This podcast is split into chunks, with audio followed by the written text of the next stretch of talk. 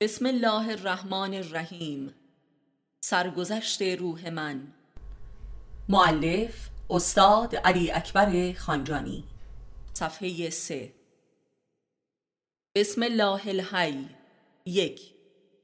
آدمی در قلمرو حیات و هستی خود در دو جهان چیزی جز به یاد آوردنها و بازیافتها و به خدایی های پی در پی درباره گذشته خود نیست. این به مانند تمرین هزار باره یک قهرمان پرش است که هر بار رکورد گذشته خود را می شکند. در این پرش ارتفاع مد نظر چیزی جز قد و بالای هویت خیشتن نیست که انسان باید تلاش کند تا از خود بالا رود و از خود بپرد و تمامیت خود را زیر پا نهد و بر خود فائق آید تا خود برتری را آغاز کند خودی برتر از تمامیت آنچه که پشت سر نهاده است. برتر از بالاترین پرشی که در گذشته داشته است. پرش از خیشتن جهت افزودن بر قد و بالای خیشتن و خود را بالاتر بردن تا به آسمان رسانیدن. و آن پرش کامل است و آخرین پرش است که آدمی دیگر از اوج آن ارتفاع باز نگردد و در این پرش بال بکشاید و به سوی آسمان پرواز کند و دیگر باز نگردد. دو زندگی تمرین پریدن است و مرگ مرتفعترین پرش است. پرشی بی بازگشت. و چون صاحبش باز نمی گردد خانه وجودش را به خاک می سپارند سه هر کسی ارتفاعی را در ذهن خود برای حد خود متصور می شود و تلاش می کند به آن حد برسد. این حد وجود اوست که تا به آن نرسد احساس وجود نمی کند برای اکثر آدمها این حد یک نشان و مرز و نماد بیرونی دارد و برای اهل معرفت درونی است. مثل تیری که آتش کمانگیر برای تعیین حد وطن خود پرتاب کرد و با آن تیر جانش را هم به برون پرتاب نمود.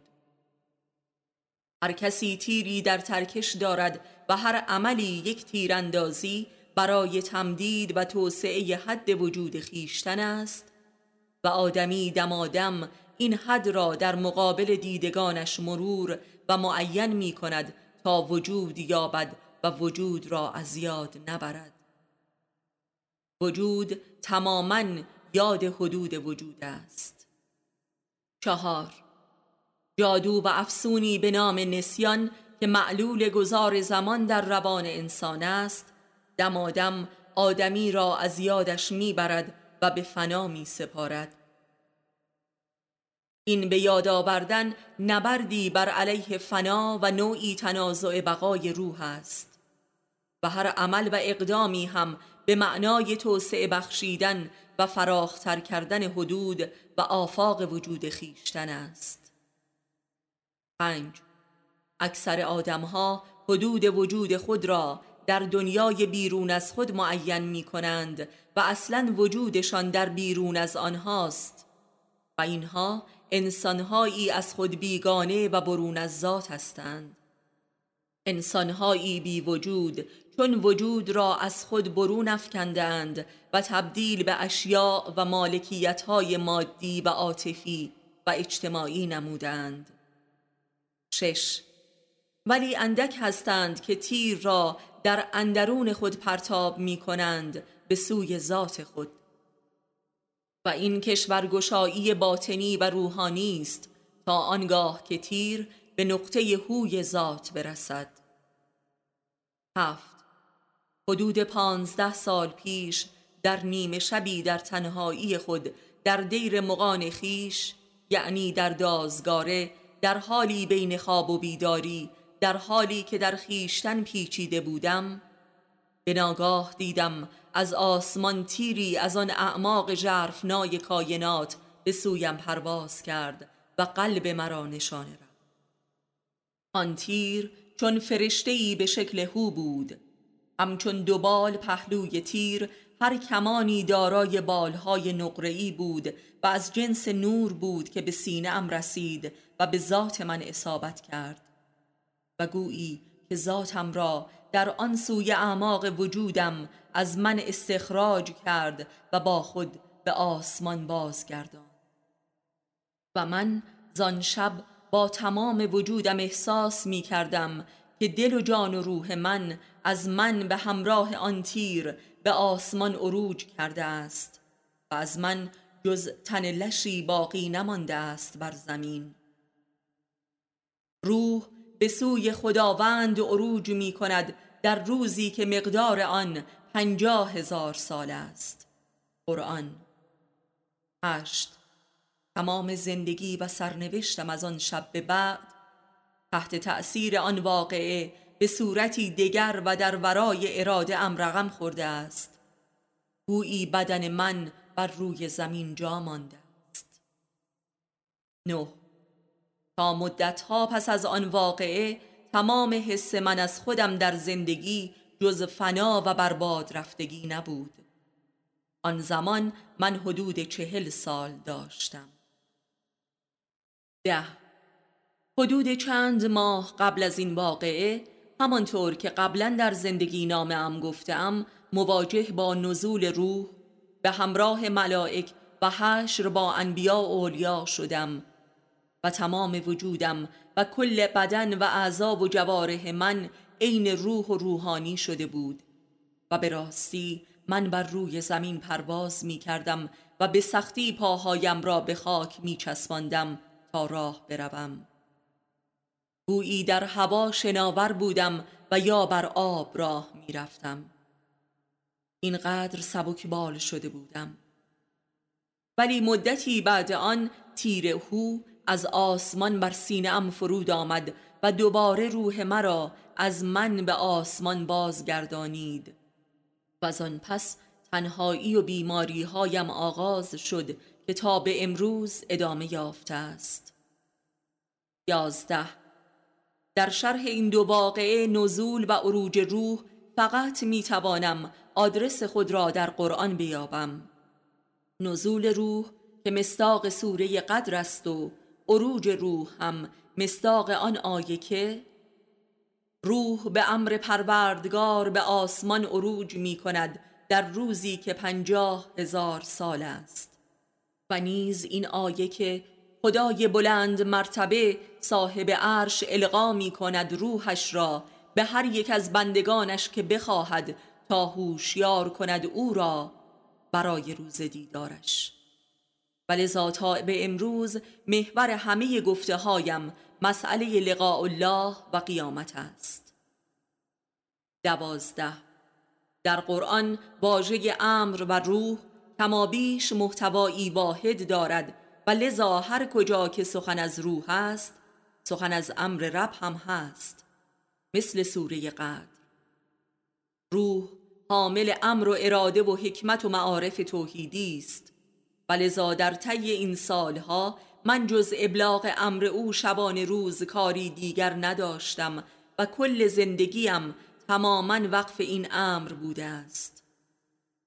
در حقیقت این امر و روح بر من فرود آمد و سپس من را به آسمان ها برد و من همچنان در طی این سالها در حال عروج به سوی او هستم. و این عروج در نوشته هایم و کل زندگی دنیویم نیز هویداست این همان واقعه قیامت من است که به مردم هم ابلاغ می شود خداوند زودتر از قیامت کبرا قیامت مرا برپا کرد. تا قیامت را باور کنم و رسول قیامت باشم. همانطور که مجموع آثارم چیزی جز عرفان قیامت و آخر الزمان نیست. سیزده. به بیان دیگر آن تیری که از آسمان بر من فرود آمد از جانب هو بود و خود هو بود و سپس این تیر از من به سوی او کمانه کرد و رجعت نمود. و این تیرانداختن من بود برای کشف حدود وجودم در آسمان. هرچند که این تیری که من انداختم در حقیقت تیر خود او بود. این تو نبودی که تیر انداخت بلکه من بودم. قرآن چهارده. همانطور که نزول روح هم با وقوع انفجاری در قلب آسمان و درست بالای سر من آغاز شد. که قلب ظهر کامل و آفتاب داغ بی هیچ ابر و مه قباری بود که این تیر حدود نیمه شب به قلبم اصابت کرد و من به ناگاه به راستی مردم و بازگشتم. ولی این بازگشت به زندگی سابق نبود زندگی جدیدی با هویت و حتی صورتی جدید. من به ناگاه به راستی به اندازه هزار ماه پیر شدم و همه از وحشت گریختند چون با آدمی کاملا دگر روبرو بودند که فقط از او می گفت و بس. پانزده. ولی آن واقعه نزول تیر هو بر قلبم که روح و دلم را با خود به آسمان برد برای تن و جان من به مسابه حبوط بود. روحم عروج کرده بود ولی تنم حبوط کرده بود. این محور همه درد و رنج و بیماری و تنهایی من در طی این سالها بوده است. کسی که برای مدتی غرق در روح زیسته و اینک فقط بایستی روح را به یاد آورد و بنویسد و گزارش نماید. در واقع مجموعه آثارم از سن چهل به بعد چیزی جز روح شناسی نیست. نگاه به عالم آدمیان از چشم روح. روحی که در آسمان به سوی او در حال عروج است. یعنی من از چشم آن روح در حال عروج است که بر زمین و اهلش نظر می کنم و گزارش می دهم و لذا گزارش من تماما قیامتی است. شانزده.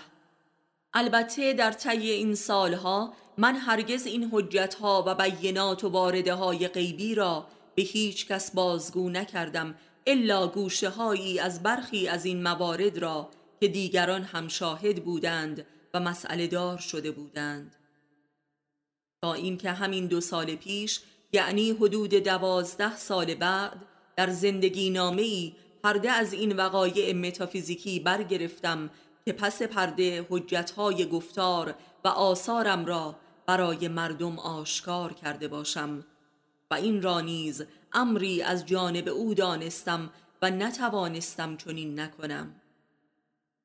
هرچند که این امر در قرآن هم وجود دارد که ای مؤمنان رسالات الهی که به شما رسیده به دیگران هم برسانید باشد تا هدایت یابید در حقیقت کسانی که دارای این نوع یافته های غیبی هستند از جانب خداوند صاحب رسالت هستند و اگر نرسانند از این رسالت و وظیفه بقایت واجب الهی سرپیچی کردند به دلیل عافیت طلبی و دنیا پرستی و ترس از جان و نام و امنیت و ملامت و تهمت و امثالهم.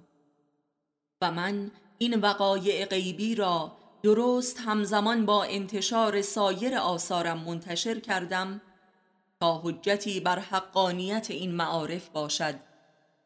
در عصری که حتی در جامعه مسلمین هم بنیاد ایمان و باورهای غیبی ویران شده است و حتی علمای دینی چه بسا این باورها را حد اکثر مربوط به تاریخ کهن انبیای الهی می دانند و این امور را آیات منسوخ پندارند. 17 این وقایع بر من و مردمان و علمای دینی ثابت کرد که کل قرآن و وقایع گذشته در آن اموری منسوخ و قصه و اساتیر نیستند بلکه سنت جاری خدا بر روی زمین هستند و همه وقایع قرآن در آخر الزمان هم بر مؤمنان و هم کافران جاری است از سرنوشت انبیاء و اقوام کافر تا وقایع مربوط به قیامت. از داستان خزر و موسا تا ابراهیم و نمرود تا موسا و فرعون تا اصحاب کهف و قوم لوط و عاد و غیره. فقط در این صورت است که قرآن کتاب زنده و جاری است و دین هم امری واقع می باشد و نه واقعی متروک و منسوخ در تاریخ. هجده. خود من هم تا قبل از این وقایع قرآن را کتابی تاریخی می دانستم و بس. مثل همه مردم و علمای دینی. زین بعد به تدریج فهمیدم که قرآن سنت زندگی خدا بر روی زمین است از ازل تا ابد. و لذا به همین معناست که دین محمد دین آخر الزمان است و دینی واقعی برای همه بشریت تا پایان جهان. نونزده. در حقیقت او روحش را بر من نازل فرمود تا دل و نفس و جانم را به سوی خودش ببرد تا با او دیدار کنم. و من در راه دیدار با او هستم. و لذا پس از آن عروج به سوی او چند بار تا کنون او را در تجلیات متفاوتی و در صبر و آیات گوناگونی دیدار کردم. همانطور که گزارشی از این دیدارها را در آثارم ثبت کردم. چند مورد از این دیدارهای جمالی در طی همان سال رخ نمودند. بیست. همانطور که چند بار در رویاهایم دیدم که من به همراه چند تن از یارانم به صورت شهابی آتشین قلب آسمان را می شکافیم و در اعماق آسمان ها در حال عروج هستیم با سرعتی نوری. 21 برخی که در دلشان مرض است تحت عنوان رازداری اشکال می‌گیرند که این وقایع و مشاهدات ماورای طبیعی را نبایستی برای عوام بیان کرد چون موجب گمراهی می شود. این هم از آن حرفهای مصداق کاسه داغتر از آش است اینها از خود خدا هم رازدارترند. خود خدا هم اسرارش را در قرآن برای عوام الناس بیان کرده است و آشکارا به هر مؤمنی هم امر کرده که این نوع نشانه های غیبی را برای مردمان بیان کند و آنان را به یاد خدا آورد و از قیامت و روز حساب و دیدار هشدار دهد. روح را به هر کسی از بندگان خود که بخواهیم نازل می کنیم تا روز دیدار را هشدار دهند. قرآن چگونه هست که زکات علم امر واجبی است و این هم از جمله علوم لدنی است و نوعی امر به معروف و نهی از منکر است؟ که بسیار واجب است به خصوص برای کسی که خود شاهد بر این وقایع غیبی بوده است این یک رسالت واجب است و امری مستحبی نیست. پس گزارش این امور غیبی نمی‌تواند خودنمایی و تظاهر و کبر و نخوت و ریا باشد.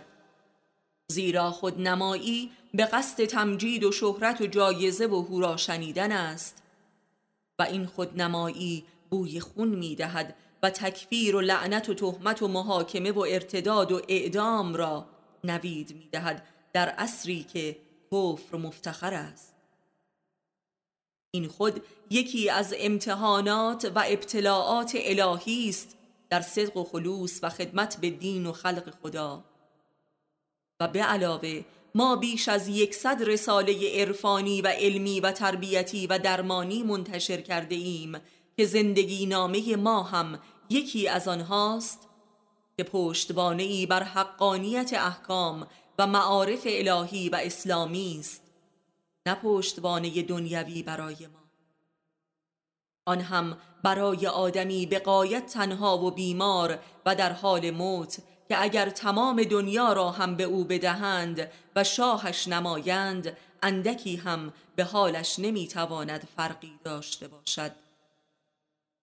دنیا پرستی برای کسی که از تمام دنیا و لذائز و عواطف و روابط در این دنیا ساقط است امری مزهک است. این اتهامات مطلقا جور در نمی آید درباره کسی که در تمام عمرش نه اهل سیاست و ریاست و حزب و گروه و دار و دسته بوده و نه اهل مدرسه و جلسه و خانقاه و انجمن و تدریس و موعظه و استادی و مرشدی. و همواره تعداد روابط اجتماعیش با جمع کل روابط نژادیش از تعداد انگشتان یک دست تجاوز نمی کند. و هر ماهی ده نفر آدم هم به چشم نمی بیند. این حرف ها را در پاسخ به کسانی نمی گویم که این تهمت را وارد می کنند بلکه به آدمهای ساده دل می گویم که بازی چه نشوند و به ناحق تهمت نزنند و بر گناه خود نیفزایند. هیچ زحمتی. 22 در این زمانه ادعای ایمان و تعهد و خداشناسی کردن برای آدمهای بیدار و دسته مترادف با ورشکستگی است و خودکشی. مجموعه آثار ما خط به خطش مستاق همین امر 23 بنده ناگزیر بودم در گفتن و نوشتن هر آنچه که تاکنون بیان کرده و نوشتم. به همین دلیل شدیدترین و حساسترین و بحرانزاترین معارف را در بیمارترین شرایط نوشتم که چه بسا پس از آن نوشتن تازه متوجه حقایقی می شدم که نوشتم. قلم من تماما رسالت من بوده و وظیفه الهی و اجتناب ناپذیر است.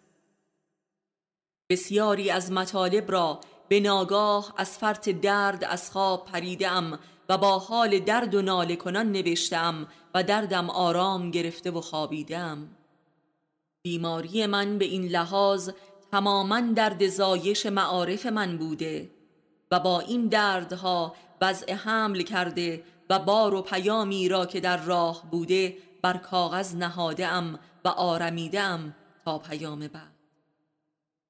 و دو کتاب هستی بایستی و زندگی نامه ماورای طبیعی من را در شدیدترین و بحرانی ترین بیماری نوشتم و لذا تقریبا همه آثارم به لحاظی دردنامه اند و به راستی نسبت به آثارم احساس مادری دارم. 24 سال 1380 بود که دردهایم مرا از پا انداخته بود و به راستی در حال احتضار بودم که بیهوش شدم و در آن حال خواب دیدم که سروش غیبی به من گفت که برو پیش دکتر خوشنویس. جالب این که من پزشکی را به همین نام می شناختم که زمانی یکی از همکارانم در تهران بود و بیماران لاعلاجش را برای من میفرستاد.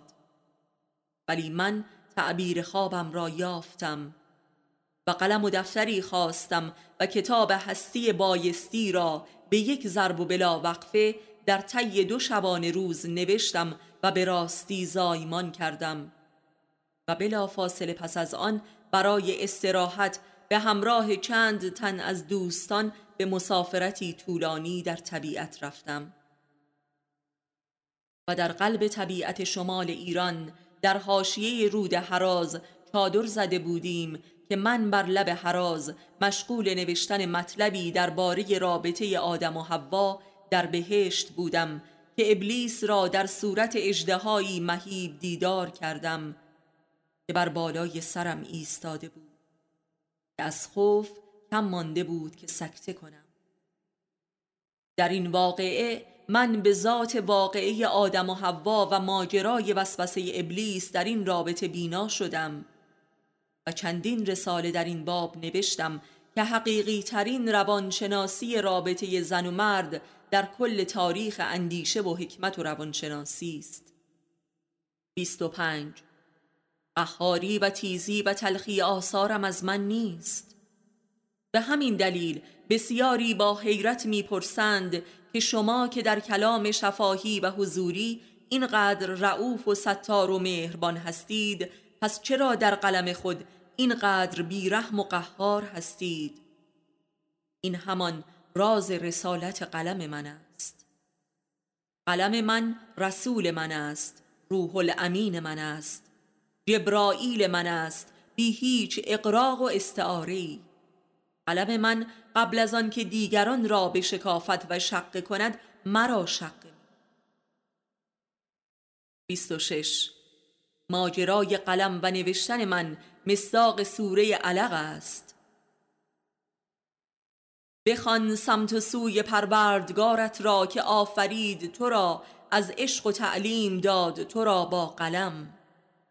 پس نوشتن من برای من عین خواندن است. من در حال نوشتن مشغول خواندن کتابی هستم که در مقابل روی من است و کسی در دلم این کتاب را برایم می‌خواند و بر من دیکته می کند منتها این خواندن بسری و شهودی است. من می بینم و گزارش می دهم 27 نخستین دیدار من پس از نزول روح با خود امام زمان علیه السلام بود. یعنی همان جمالی که در ماه می دیدم در اتاقم حاضر شد. پس از این دیدار همانطور که قبلا گفتم در بین راه سفرم پیاده در راه دازگاره بود که نخست امام زمان علیه السلام را در کنار خود دیدم و سپس آن جمال قدسی پروردگار را که بر کوهستان روبرویم متجلی شده بود دیدم. گویی به یاری او توانستم دیدار کنم.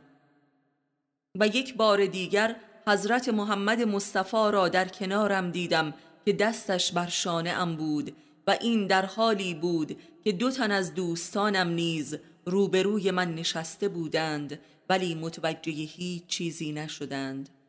و بلکه در آن حال به ناگاه در حال نشسته خوابشان برده و اندکی پس از این واقعه جمال قدسی دگر و برتری را در آسمان قبله دیدار کردم که تمام آسمان بود.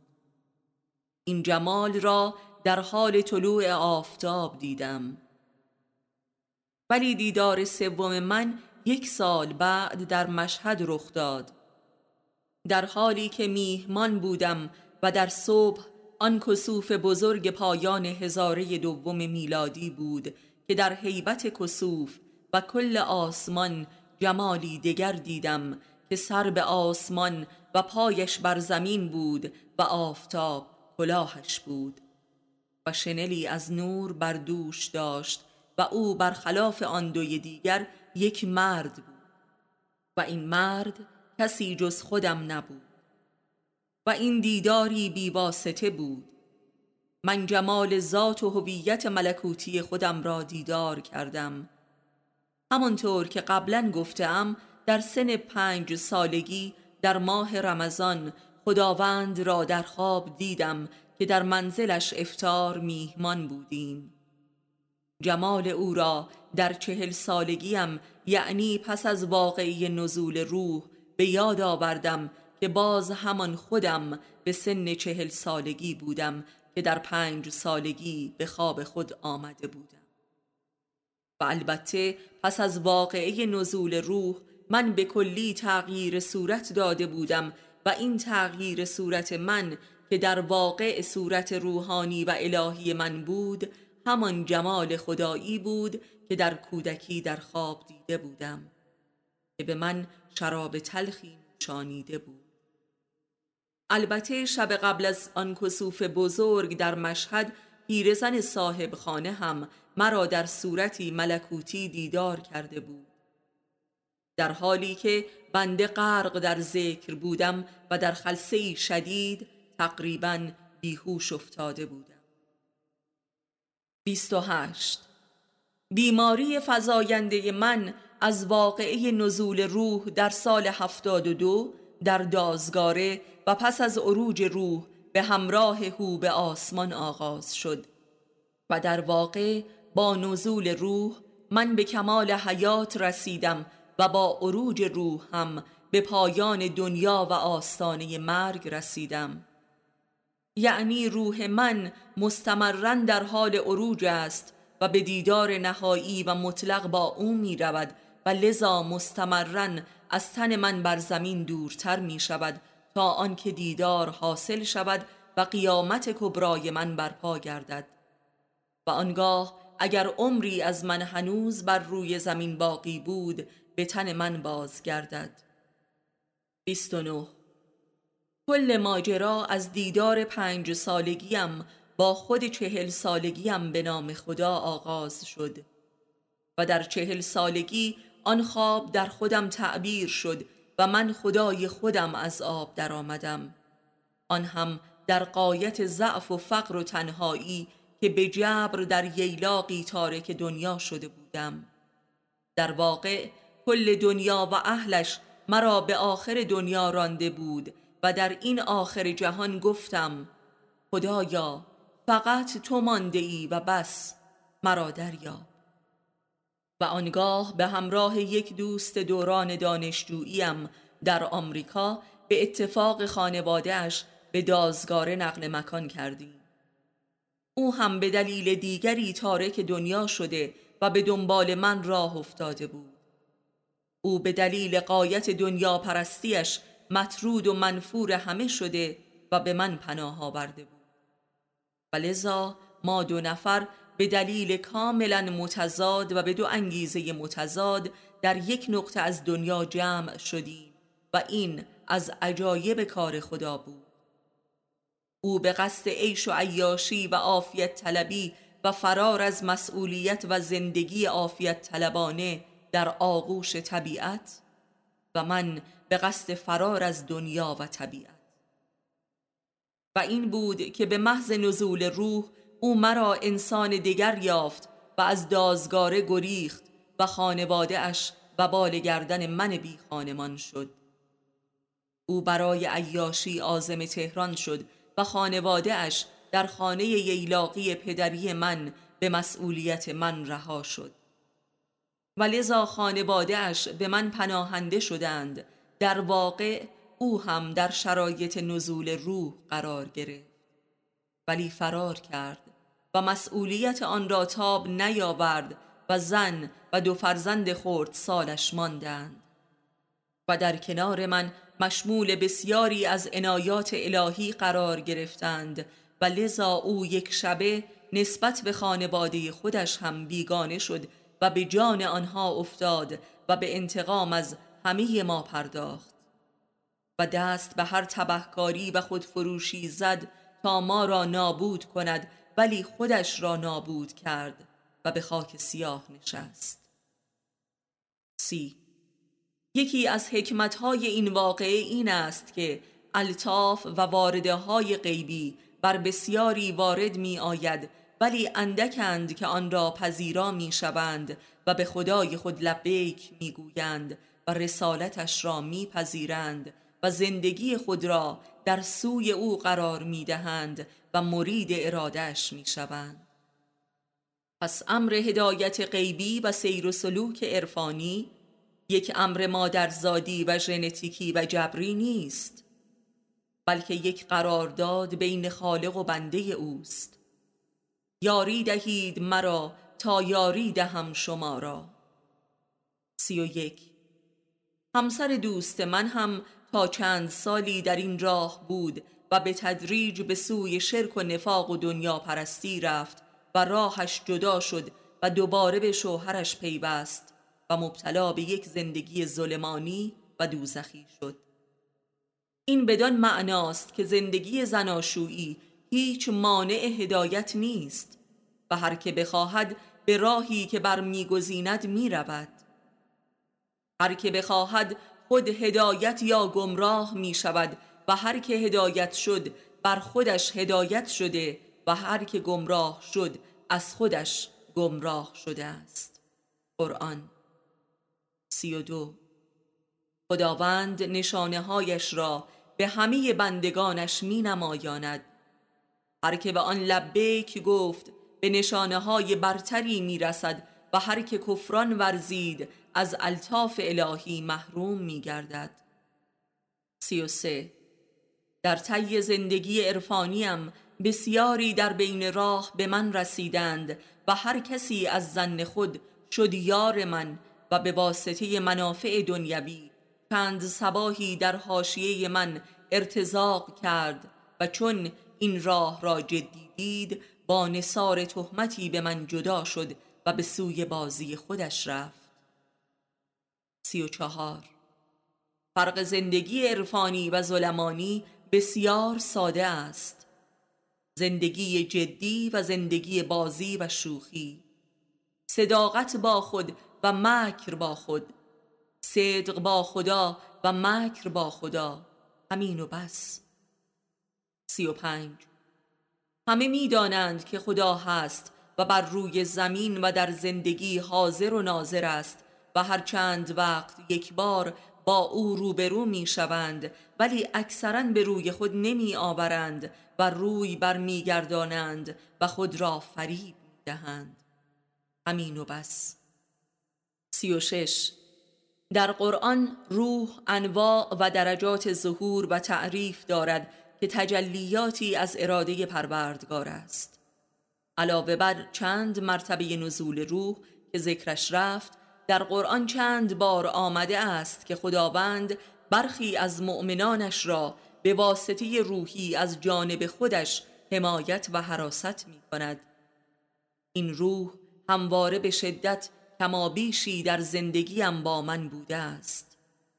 همانطور که دکتر شریعتی هم گزارشی از چنین روحی را درباره خودش دارد. این مستاق از آن دعا در قرآن است که پروردگارا از نزد خودت یاوری برای ما بفرست.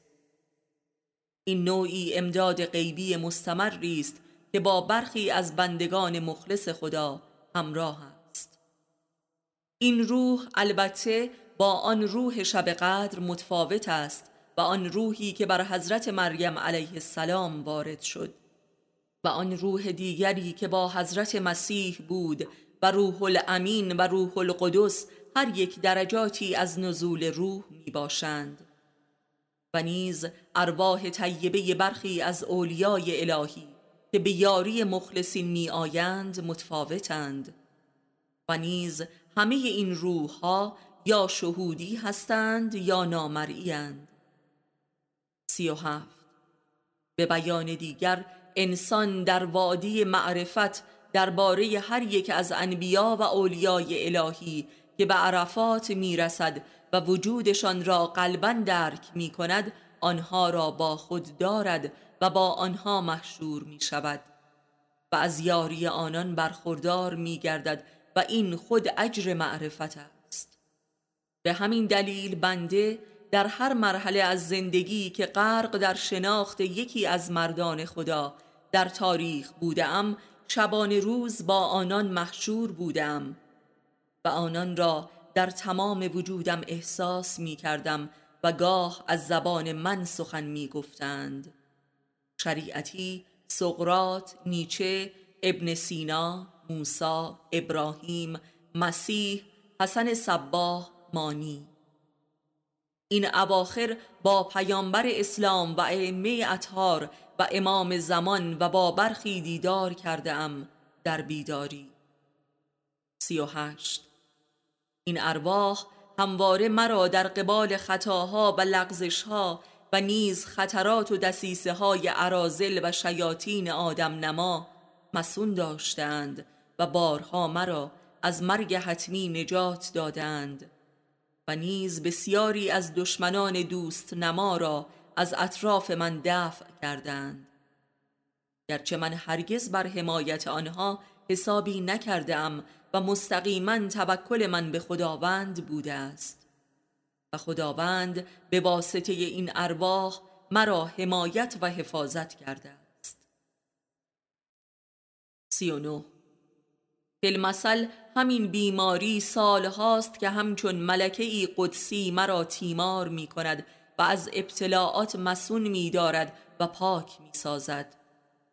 این بیماری فرشته حراست از تنهایی و تفرید و تجرید نفس است.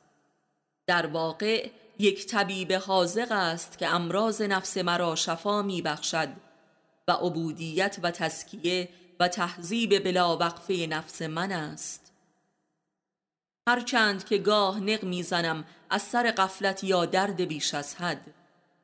ولی فورا طلب مغفرت می کنم زیرا به قول مولانا دردیست غیر مردن آن را شفا نباشد. پس من چگونه گویم این درد را دوا کن؟ هرچند که بارها گفتم که با مرگم مرا شفا کن ولی می‌بینم که لبخندی می‌زند و اندکی از دردم می کاهد تا نوبتی دیگر. عشق ورزی من با این درد داستانی دارد که به صد من مصنوی قابل شرح نیست. در یک کلام مجموعه آثار من چیزی جز درد نامه من نیست و شرح درد است. این درد تا ذاتم را برایم می شکافد و بازگو می کند و من می نویسم و کل بشریت را شرح می دهم در واقع این درد بشریت است که در من به صدا آمده است. چهل. آدمی چون از خدا یاری جوید به ناگاه کل کائنات را در خدمت خود مییابد که او را هدایت می کنند مثلا اکنون چند ساعت است که گربه ای آمده و بر جای من خوابیده است و من از فرط خستگی که نمی توانم او را از جای خود برخیزانم مجبورم که بنشینم و همچنان به این نوشته ادامه دهم. هر ساعتی یک بار صدایش می‌زنم سر بلند می کند و میویی می کند و جابجا جا می شود و قلتی می زند و پشتش را به من می کند که بگذار بخوابم و تو هم هنوز کار داری و به نوشتن ادامه بده. هر وقت موقعش شد خودم بر میخیزم و محترمانه می‌روم. این فقط یک نمونه است. کل زندگیم به همین صورت است. من اصلا با هیچ چیزی چانه نمی‌زنم. زور زدن در کارم نیست. هرچند که خودم جان بکنم چهل و یک. هر عروجی حبوتی دارد و هر حبوتی هم عروجی. مثل حضرت آدم که از بهشت حبوت کرد ولی در عوض به نبوت رسید یعنی به خدایش نزدیکتر شد و رابطه اش خالصانه تر و عرفانی تر شد. آدم در بهشت از فرط عزت و لذت خدایش را می پرستید که در واقع پرستش مشرکانه بود و به دلیل خود پرستی ولی پس از حبوط از بهشت از فرط رنج و دلتنگی و مشقت خدایش را می‌خواند و میپرستد و این خالصانه تر است. ولی کسی که جمال پروردگارش را دیدار می کند رنج و لذت برایش همسان و بیهوده می شود و این پرستش ناب و عاشقانه است. و من بیش از ده سالی است که فقط برای یک بار دیگر دیدار این همه رنج و درد را تحمل کردم. چهل و دو. در روایات مذهبی است که هر که خداوند را دیدار و بلکه حتی در خواب ببیند حتما می میرد آری من هم مردم نه یک بار که بارها. و اینک زندگی دنیا در من مرده است و از کل عالم هستی جز جمال او برایم وجود ندارد و کارم این شده که خلایق را به دیدار جمالش تشویق و ترغیب کنم. چهل و سه. وقتی نخستین بار دیدارش کردم بلا فاصله غرق در اشک و اندوه و فراق شدم. چون می دیدم که زندگی زین پس لحظه ای بی او ممکن نمی شود ولی او آنقدر مرا کشت و زنده کرد و سپس روح را از من برگرفت و به سوی خودش برد تا او را فراموش کنم. و به راستی تا سالها او را به طرزی باور نکردنی فراموش کردم تا همین دو سال پیش که زندگی نام ام را آغاز کردم. حالا با خود می‌گویم که چگونه بی او زیستم و چگونه توانستم فراموشش کنم. در واقع او خودش بود که یاد جمالش را از چشم دلم برد زیرا دلم را از من گرفت و برد. با همان چند دیدار دل و دیده ام را از من گرفت و من بی دل و دیده شدم. و سپس چون این دردی به من بخشید که با یاری این درد بهتر بتوانم فراموشش کنم و به زندگی ادامه دهم و بنویسم. آیا به راستی می توانید درک و باور کنید؟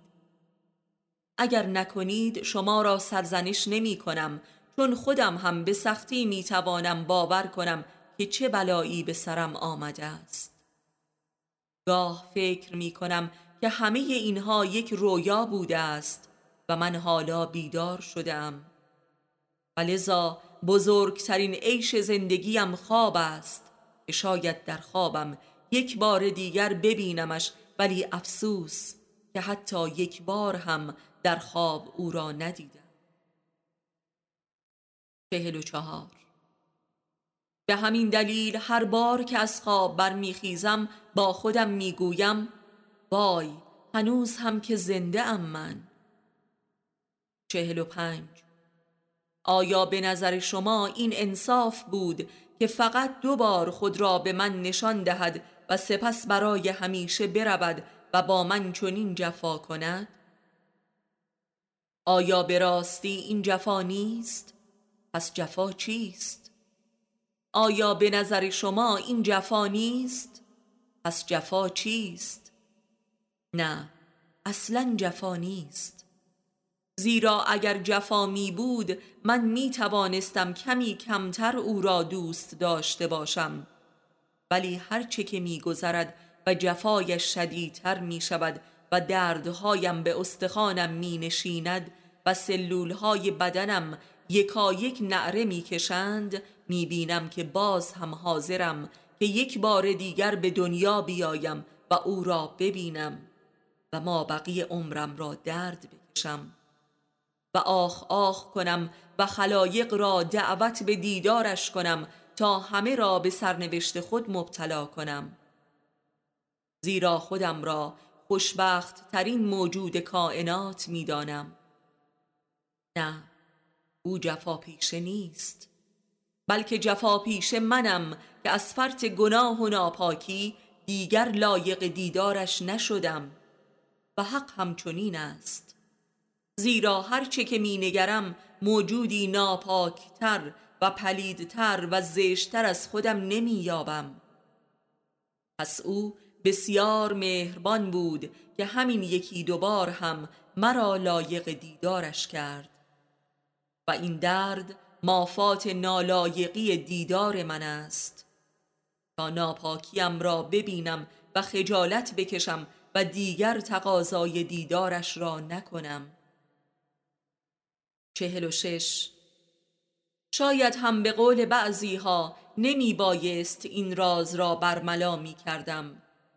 ولی من حدود دوازده سال مهر سکوت بر لب نهادم و چون دیگر از دیدارش معیوس شدم نعره برآوردم و آبرویش را بردم که با بنده تنهایی چون من چنین کرده است تا شاید خلایق شکایت مرا به درگاهش ببرند. تا شاید یکی صدایم را بشنود و به او برساند. چهل و هفت. حقیقت این که من هرچه که می نگرم مطلقا لایق دیدارش نبودم. نمی‌دانم چه شد که دیدمش و خود را به من نمایاند. برای همین تا سالها حیران بودم که آنچه که دیدم راست بوده یا دروغ. اگر در خواب می بود بهتر می شد انکار کنم. ولی همه اش بیداری و هوشیاری و سرپا و با حضور دیگران بود تا جای هیچ شک و ابهامی نباشد. تا جای هیچ تعبیر و تفسیر نباشد. از خواب و توهم و رویا نبود. هرچند اینک حتی به خوابش هم راضی هستم و نمی آید. چهل و هشت. او خود را به من نمایاند تا هر که غیر او را از دل بزدایم و چنین هم شد. زیرا من عاشق مردم بودم این دیدار هم اجر بود و هم جزای عشق به مردم.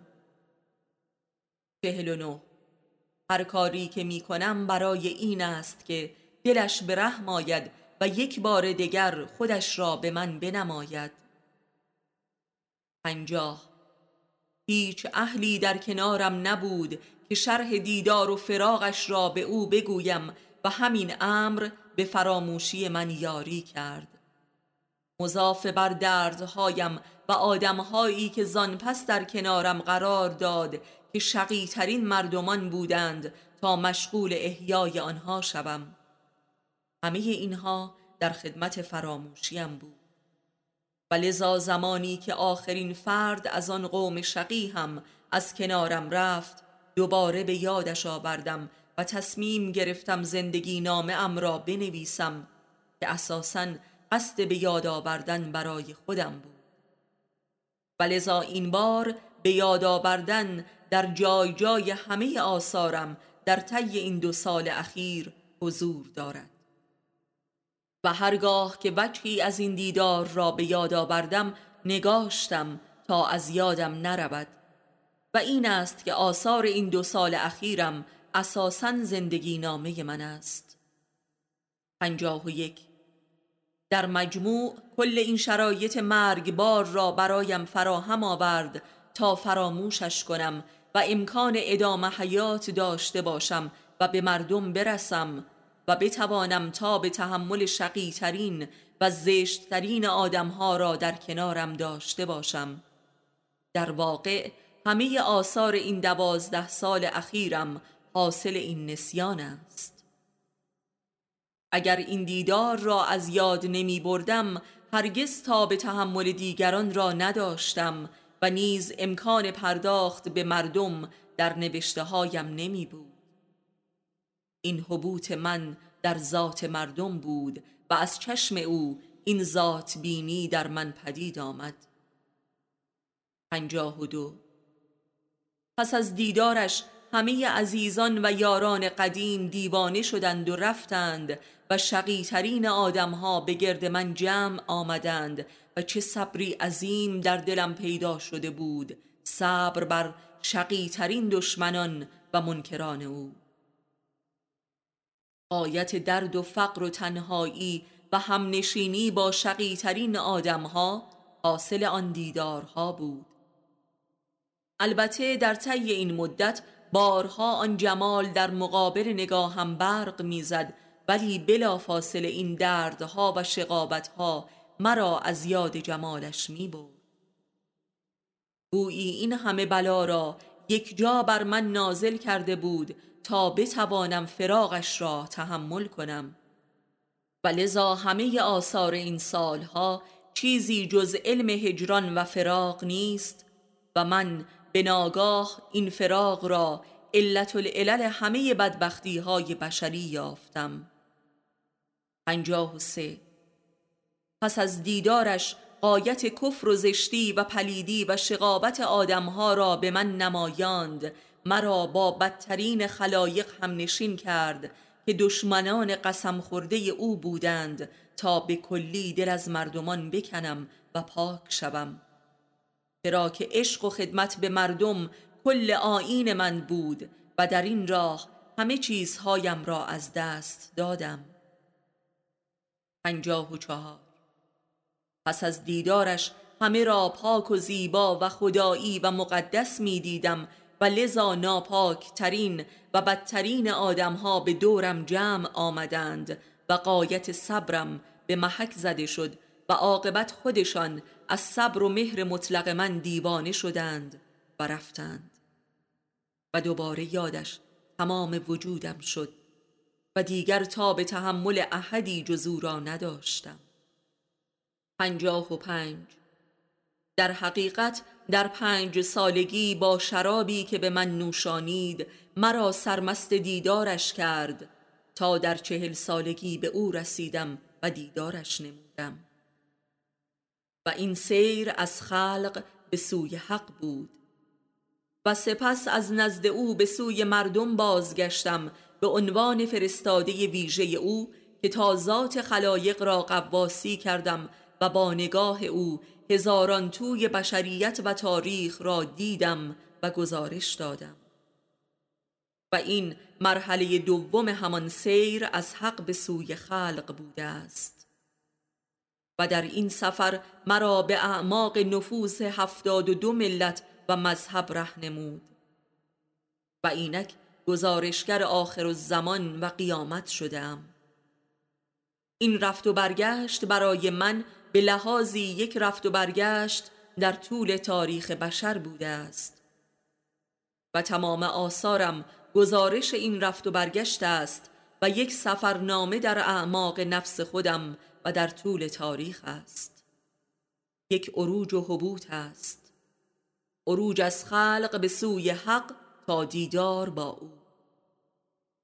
و سپس حبوط از نزد او به سوی خلق. و اینک به منزل اولیه و مبدع این سفر رسیدم یعنی به خودم. این عروج و حبوط روح من بود و بدنم در میان خلق و در زیر پاهای خلق آن هم شقیترین مردمان جا مانده بود. ولذا اینک که به خودم بازگشتم مواجه با موجودی هستم تنها و بیکس و رنجور و پیر و ناتوان. به راستی به اندازه دو برابر کل تاریخ عمر کردم. آن هم نه فقط تاریخ بشر بر روی زمین بلکه کل تاریخ هستی را دور زدم به اندازه دو نیم دایره دو قوس یک قوس عروجی و یک قوس نزولی. پنجاه و شش. اینک آمده ام به نزد مردم تا با کل بشریت به سوی او بازگردیم. انا لله و انا الیه راجعون پنجاه و هفت. پس از بازگشت از نزد او خود را در درک اسفل سافلین و در کنار شقیترین آدمها یافتم و بلکه همان آدمهای سابق زندگیم که تا اندکی پیش لاعقل تظاهر به خوبی و مهربانی و وفا می کردند و نیز به ناگاه نقاب از صورت افکندند. و دیو شدند. پس از دیدار با کمال مهر و لطافت و زیبایی با کمال سنگدلی و جفا و زشتی روبرو شدم. گویی در مقابل نقش روی او که در آینه وجود من منعکس می‌شد همه دیوها و ددها از لانه های خود بیرون آمدند و خلع نقاب شدند. و یکی پس از دیگری با نصار هزاران تهمت و با بروز قایت پلیدی و یا هر دسیسه ای که توانستند کردند و گریختند و تارومار شدند. مخصوصا آنها که عمری در رابطه با من غرق در مهر و محبت و عزت و سلامت زیسته بودند مهلتشان به سر آمده بود و کفر و ادابت اندرونشان رسوا شد و لاجرم رفتند. چون دوست از پرده غیب برون آمد دشمنان هم لاجرم از پرده مکر خود خروج کردند و رسوا شدند و جمله رفتند. و این اجابت دعای من بود که پروردگارا روابطم را با مردمان خالص کن. پنجاه و هشت. به طور کلی می توان سیر و سلوک عرفانی را به چند مرحله تقسیم کرد. یک سیر به سوی حق که همان سیر فی سبیل الله است راه رسیدن به خداست. که این مرحله باز به دو مرحله تقسیم می شود که عبارت است از سیر از خود تا به خلق و سپس سیر از خلق تا حق. دو. مرحله دوم که رسیدن به حضور حق است همان سیر در حق می باشد که در قرآن به جهاد فی الله موسوم است. در حالی که مرحله اول را جهاد فی سبیل الله نامند سیر در حق همان وادی خودشناسی است که این مرحله نیز دو مرحله و دو وجه دارد که عبارت است از شناخت خدا در خلق و شناخت خدا در خود که در بنده این دو بچ از خدا شناسی در دو دیدار جمالی و در دو جمال متفاوت رخ نمود که تماشای جمال حق در خلق را به هویت حوایی دیدار کردم و این همان یاری است که اکثر عارفان همچون حافظ وصفش کردند.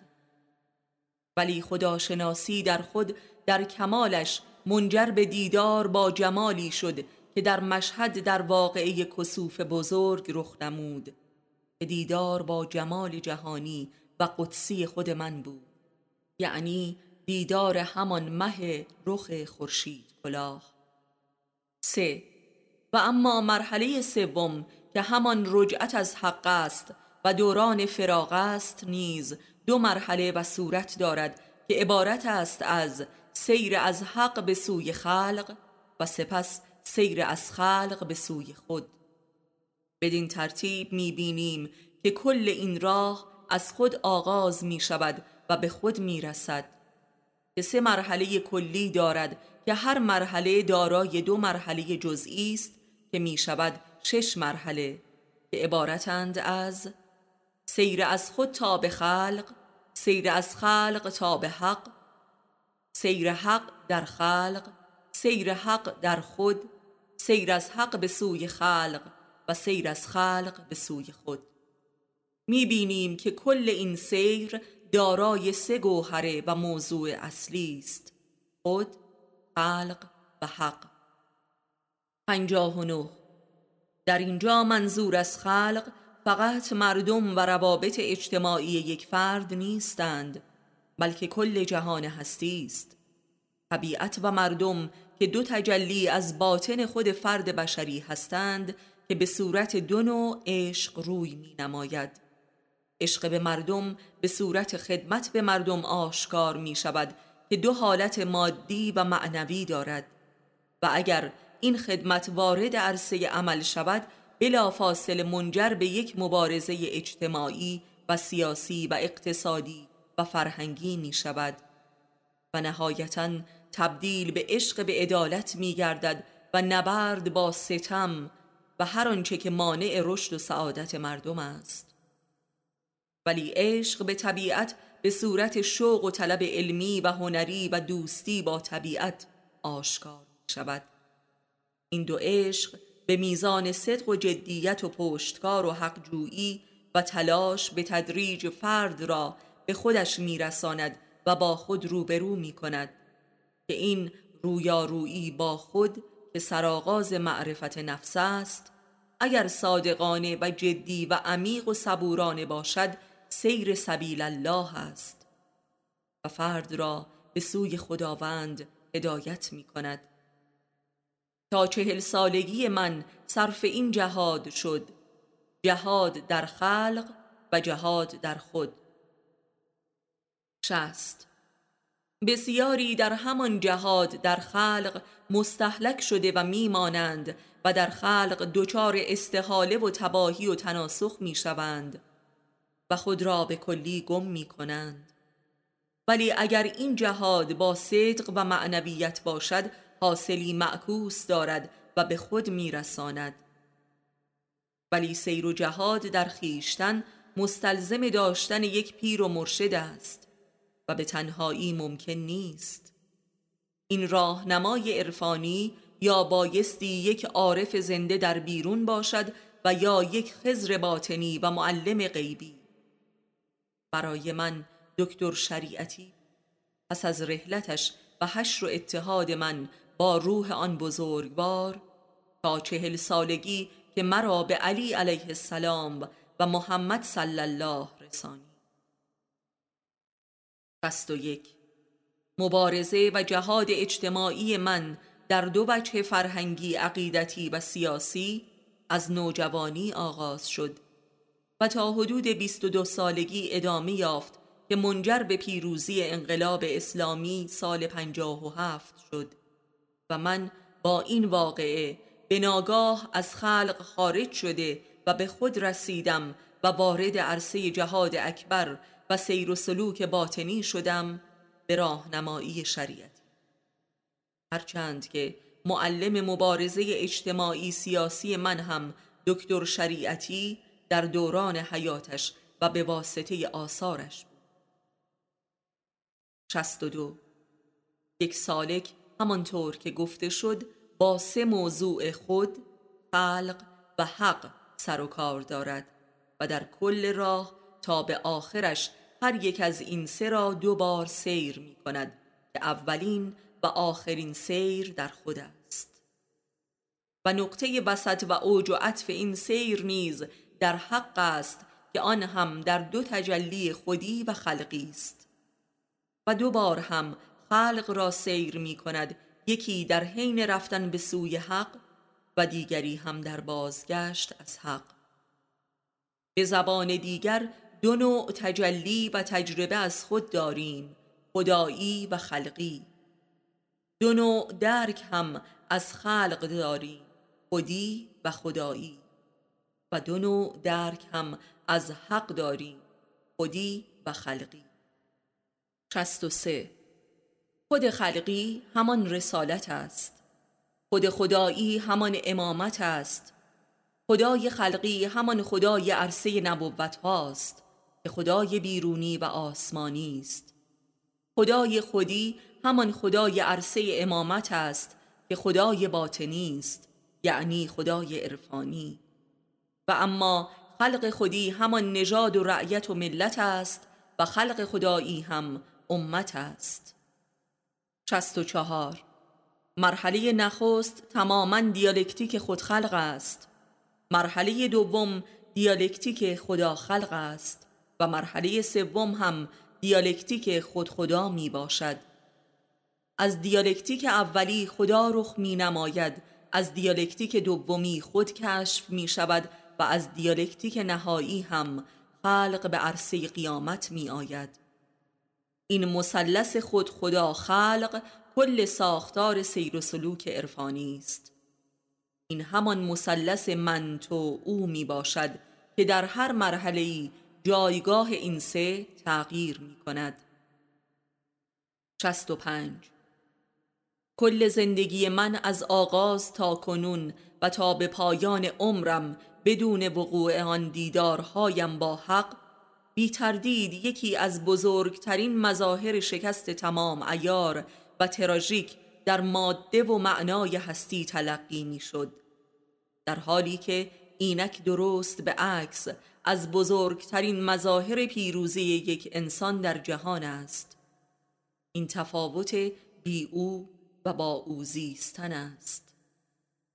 شست و شش برای چون منی که در همه امور زندگی با تمامیت حیات و هستی مادی و معنوی خود به میدان آمدم و در هیچ عملی و مرحله ای از زندگی ذره ای از حق عدول نکرده و شرک نورزیده ام کمتر از دیدار با حق نمی توانست نشان پیروزی و قدرت حقیقت باشد.